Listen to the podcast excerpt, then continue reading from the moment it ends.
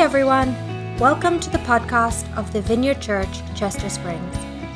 We invite you to join our mission to love like Jesus, and you can connect with us on social media or visit our website, csvineyard.org. Now for this week's talk, brought to you by co-lead pastor Amos Groenendyk.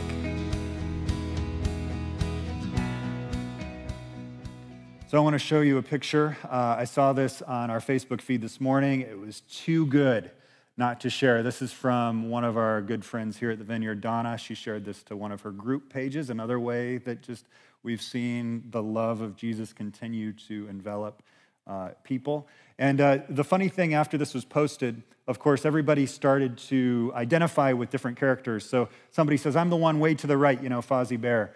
And somebody says, oh, I'm the top left, right, which would be animal. And I was looking at this, and I think either the genius of Jim Henson, the Muppet creator, is that I find myself identifying with all of the characters, even the chicken, oddly enough. But I show this to you because I was actually in a school play in 7th grade, and I played Jacob Marley in A Christmas Carol. And I got my inspiration from one of those old codgers, the guy with the mustache, to play Jacob Marley. And, well, I'd kind of like to sing you one of the songs from that. So I'm Jacob Marley. I'm talking to Scrooge. He says, I wear a chain, a heavy chain. Ah, ha, ha, ha. You know, just so you know, I partly exist now to embarrass our worship pastor, Tyler. And so when I do stuff like this, I don't do it ahead of time because he would tell me, or he'd say, like, you're not actually going to do that, are you? No. Okay, so back to it. I wear a chain, right? This is Jacob Marley. A heavy chain. It's wound around my soul, a chain of sin and vices that I could not control. And then he says something really interesting in the song that I still remember, and this was a long time ago. He says, repent your crime, repent in time, or you'll repent in vain. If you wait until too late, you'll never break your chain. And that's one of the things that we've been talking about in our I'm Not Okay series. We've been looking at an old way of being, but we want to turn toward a new way of living or being. And the old way of being, which we'll read about in Colossians 3 once again, is a heavy weight. It's a chain. And so the idea in the series I'm Not Okay is we want to break the chain of vices that we can seemingly not control, right? And turn toward Jesus. That's what repent means. Turn away from this and turn toward this. And what we mean by this is the way and life of Jesus. And so to enter into this transformational space or continue on this transformation journey, which is, by the way, lifelong, we must first have an awareness of what we're turning away from and how those vices have taken root in our heart. And one of the really cool things, if you're in a life group, is we've been sharing our stories. And one of the things I've been so struck by is somebody who shared their story in our group didn't just talk about the pain that he experienced in his life. He actually went a step further, and this was super courageous. He talked about the pain that he caused other people. And I think, wow, here is a young man who is so self-aware, like he has had a radical change in his life that he puts Jesus at the center of, away from like a wake of relational wreckage. And he would admit to anybody, I am still in process. I still have a long way to go. But when I see him, he is living into this new identity of love and kindness and mercy and patience. And so, I mean, it's just the power of hearing stories, but also the power of telling our own stories as we take a step towards self-awareness. Again, the pain we've experienced sometimes comes back and hurts other people and causes them pain. And so it's just so vitally important that we continue in this journey. And I'm going to read now, it's a pretty long passage from Colossians chapter 3, starting in verse 1. Paul says, since you have been raised to new life with Christ, set your sights on the realities of heaven, where Christ sits in the place of honor at God's right hand. Remember, head and heart. Think about the things of heaven, that would be head, not the things of earth, for you died to this life, and your real life is hidden with Christ in God. And when Christ, who is your life, is revealed to the whole world, you will share in all his glory. So put to death the sinful earthly things lurking where? Within you. So these are the desires. This is the heart stuff that kind of leads us to the doing stuff. Have nothing to do with sexual immorality, impurity, lust, and evil desires. Don't be greedy. For a greedy person is an idolater, worshiping the things of this world. Because of these sins, the anger of God is coming. You used to do these things when your life was still part of this world, but now is the time to get rid of anger, rage, malicious behavior, slander, and dirty language, right? Those are the things, the behaviors that come out of the heart conditions. Don't lie to each other, for you have stripped off your old sinful nature and all its wicked deeds. Put on your new nature and be renewed as you learn to know your Creator and become like him. Right? We say that we want to love like Jesus. In this new life, it doesn't matter if you are a Jew or a Gentile, circumcised or uncircumcised, barbaric, uncivilized, slave or free. Christ is all that matters, and he lives in all of us, which is a statement about unity.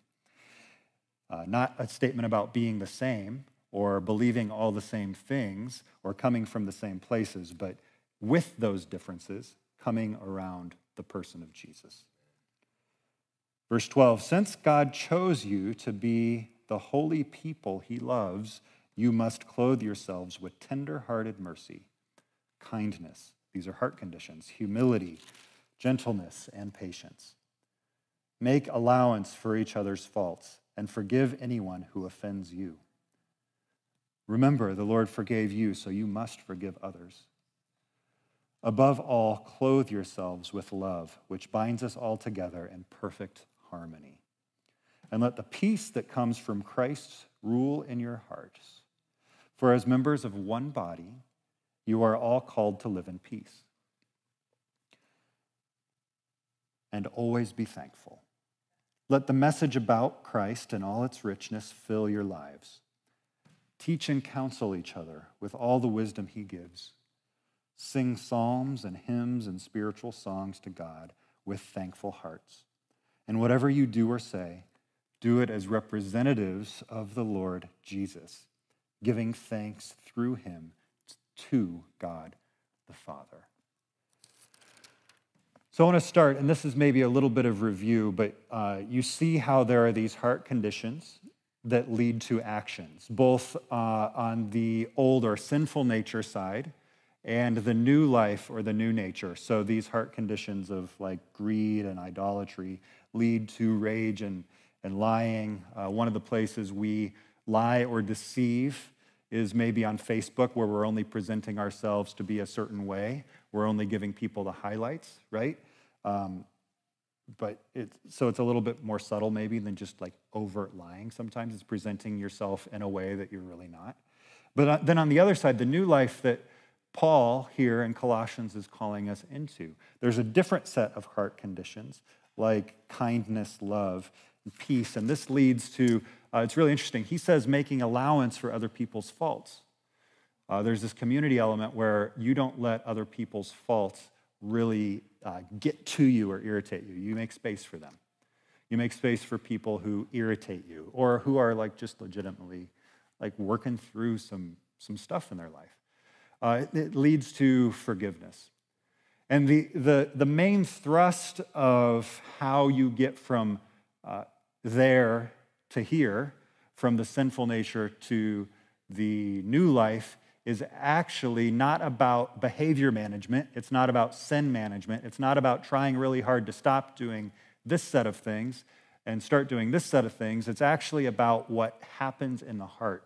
And the beginning of this change is with the new identity that Paul says God has chosen you for.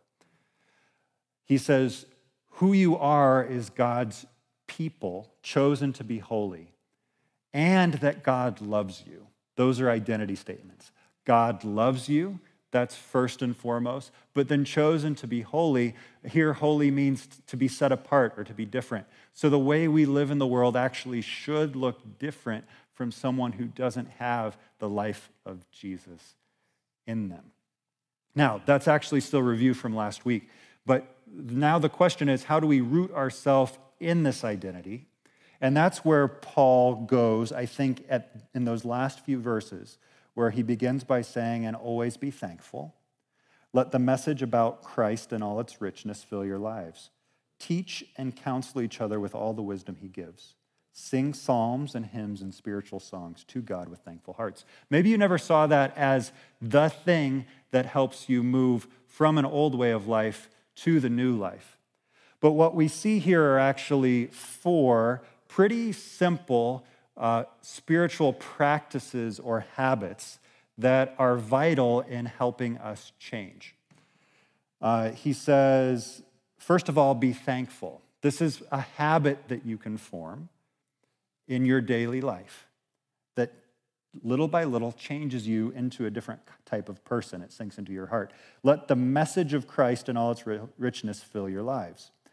And also sing songs and connect yourself in community. It says this really interesting thing, teach and counsel each other, right? So this is not something that can happen by yourself. Now, this might begin to sound like another list of things that you must do that lead to change.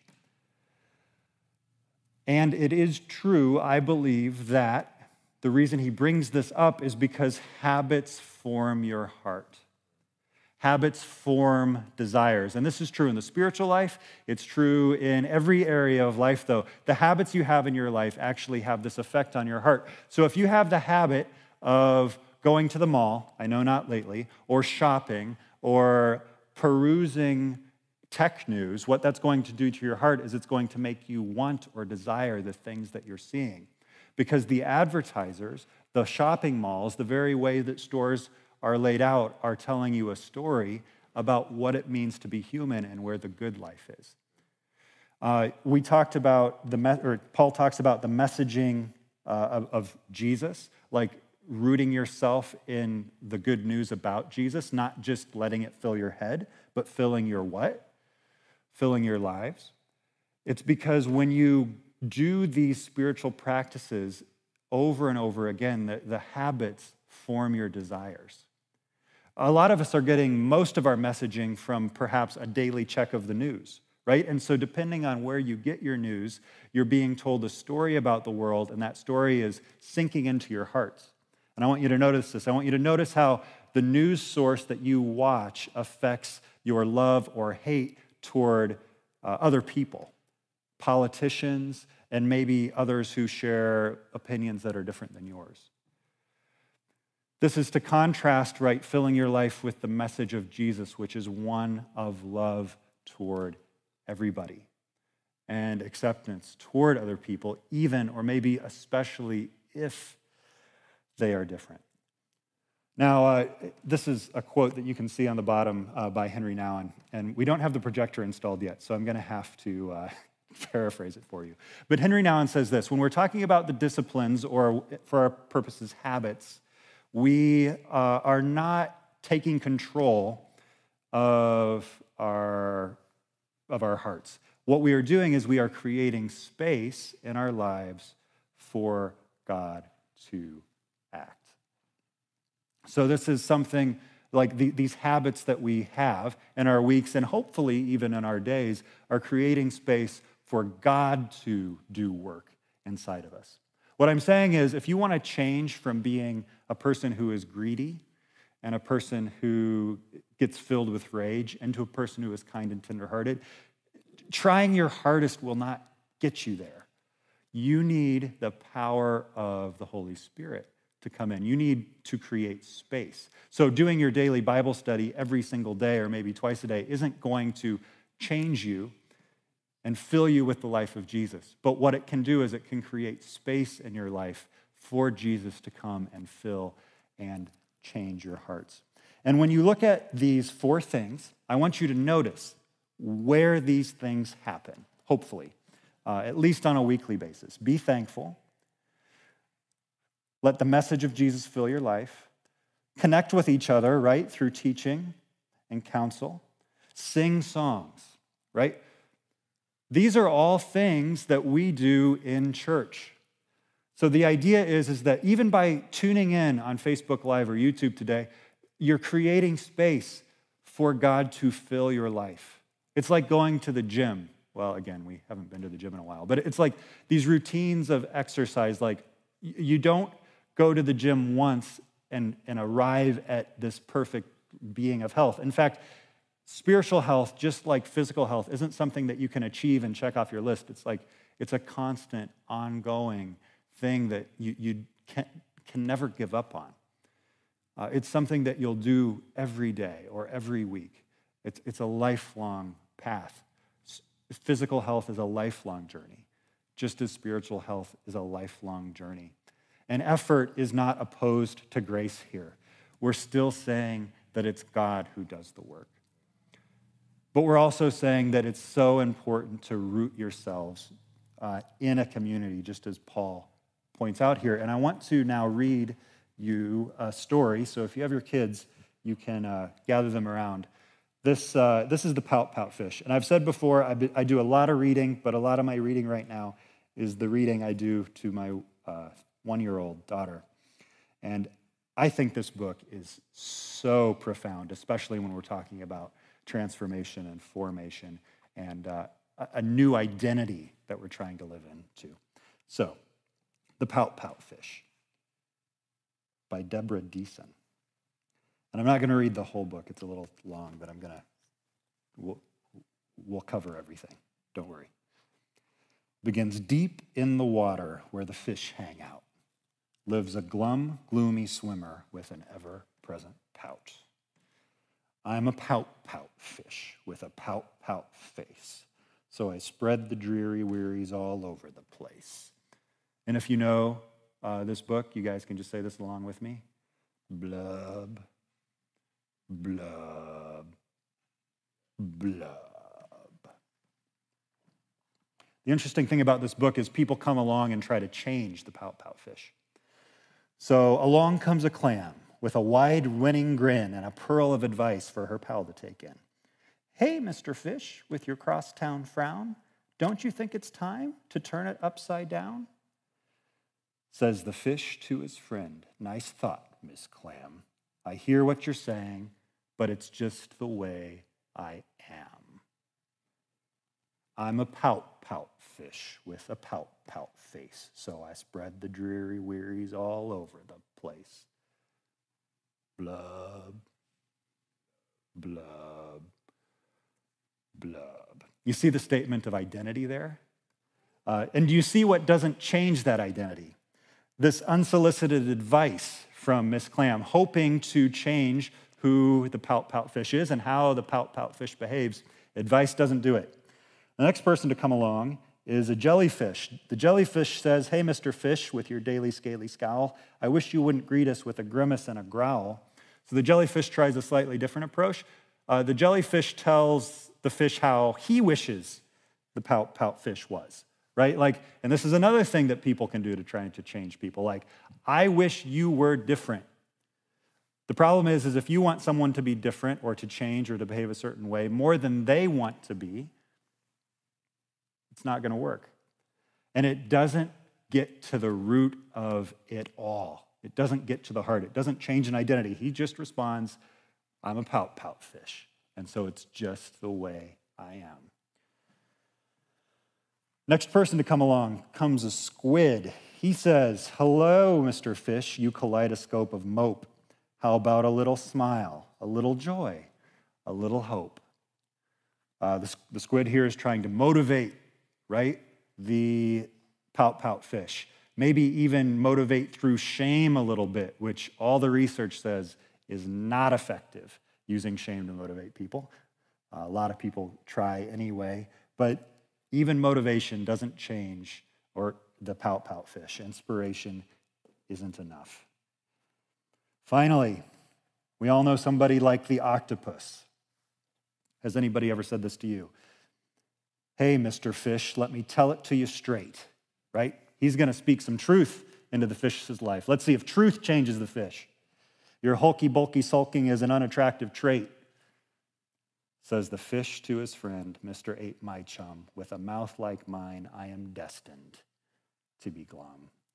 I'm a pout-pout fish with a pout-pout face, so I spread the dreary wearies all over the place. Is there any hope for our friend, Mr. Fish? Well, let's review quick. Unsolicited advice doesn't change anybody.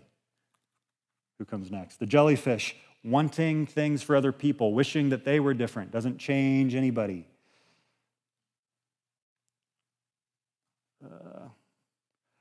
Motivation, even inspiration, shaming isn't going to change anybody's heart.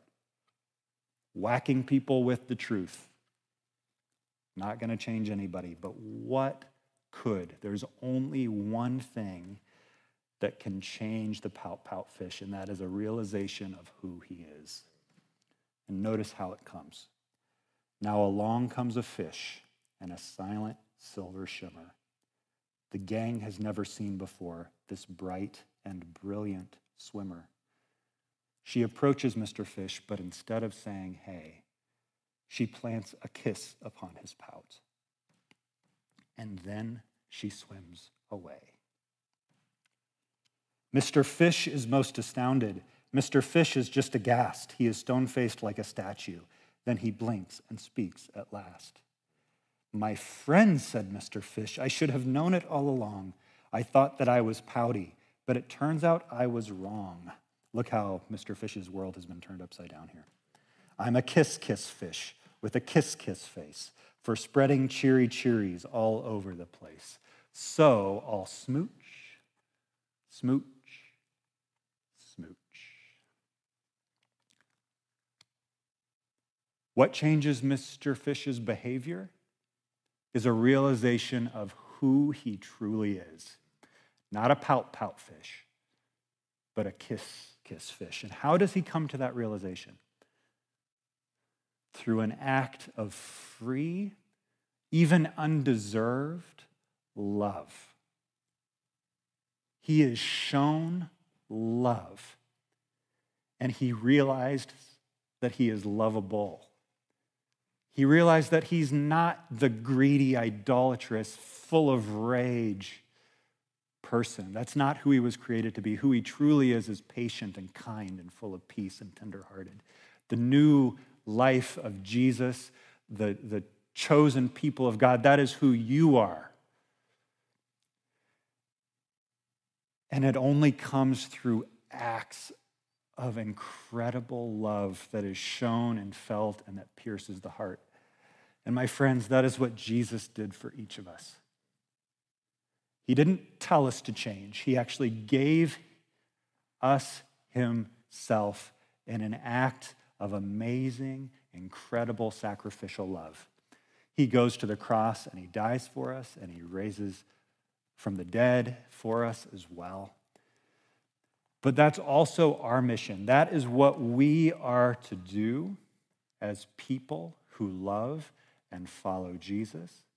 And the only way that people will realize who they truly are is if they experience that love. And once we've experienced that love, how can we do anything but love other people in return? And so I want to finish with these last words from Paul. And whatever you do or say, do it as representatives of the Lord Jesus, giving thanks through him to the Father. So what the pout-pout fish does is he goes around giving smooches. We're not going to do that, obviously. Even if there wasn't a pandemic, we wouldn't go around giving each other smooches. What we do is we act as representatives of Jesus. In other words, we love people the way that Jesus loved people. And the only way that we can truly live into that is if we experience that love for ourselves through him, from him, but also through other people. This is going to become vitally important in the next few months because we are facing a time where there will be divisive forces in our world. And I'm not just talking about the election in November. One of the realities is that as we approach this reconnection time of coming out of coronavirus is that people have different opinions and people have different ideas about how and when we should all come back together. And you're seeing these opinions on Facebook. And one of the things we are called to do as followers of Jesus is to remain unified and to love no matter what, to respect and accept people. And so we don't know exactly when we'll go back to live services. That matters far less to me than whether or not we stay unified. Again, that doesn't mean that everybody agrees. It doesn't mean that we won't have different opinions. But continue to love each other. Continue to love each other on Facebook. I want to challenge some of you to go back to your Facebook feeds, where you can see only what you've posted, okay?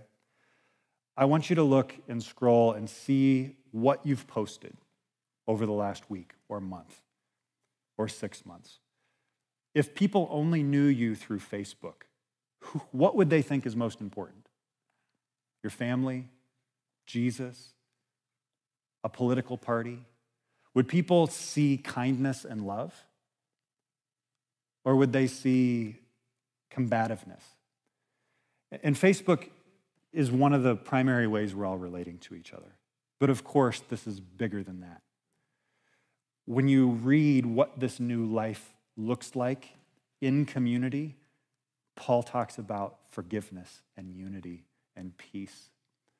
And one of the amazing things, one of the beautiful things about our church and the Vineyard is we have a wide spectrum of experiences, of beliefs, of politics.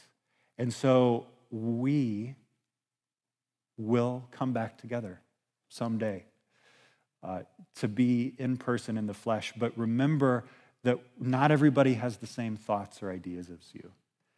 But we all have the same center. We have the same identity, and that is rooted on Jesus, not a political party or an opinion. This is what Paul is calling us to. This is what I am calling us to. And so one of the things that's going to be awkward, right, is we're going to see friends for the first time, and do you hug or not hug? That is the question. And people are going to have different comfortability levels, and we want to be able to respect that. So I'm going to tell you what to do. If you don't want to hug, just give the person who's approaching you the finger. Let me teach you how to give them the finger. This might be because I'm a product of the 90s, but hey, no, like we can be excited to see each other. And I'm going to give you the finger, not for my sake, but for you. I just gave the tech guys the finger, this finger. No, I'm serious. Like this is one of the ways we can love each other. We can respect where other people are at and how comfortable they are in like physical contact or closeness. And you know, we're gonna be giving each other the finger a lot, I think, when we come back in person. So anyway, I just have to move on from that now. The point is that we are a people who have found ways to love like Jesus in a pandemic. And as we come out of the pandemic, don't forget to keep on loving like Jesus.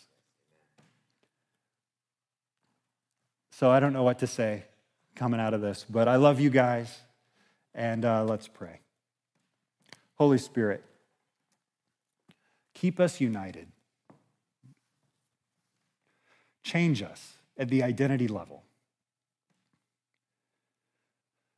Meet us now. Form us. We just read how singing songs, how worshiping, how putting you at the center and ourselves taking a step out of the center makes us be more like Jesus. It makes us less self-centered. Like, let that be a fruit in our life as we worship. Help us realize how much you love us as we sing these songs about your love and about who you are. And so, again, we pray, come Holy Spirit, let your presence inhabit any space that we're in right now. Amen.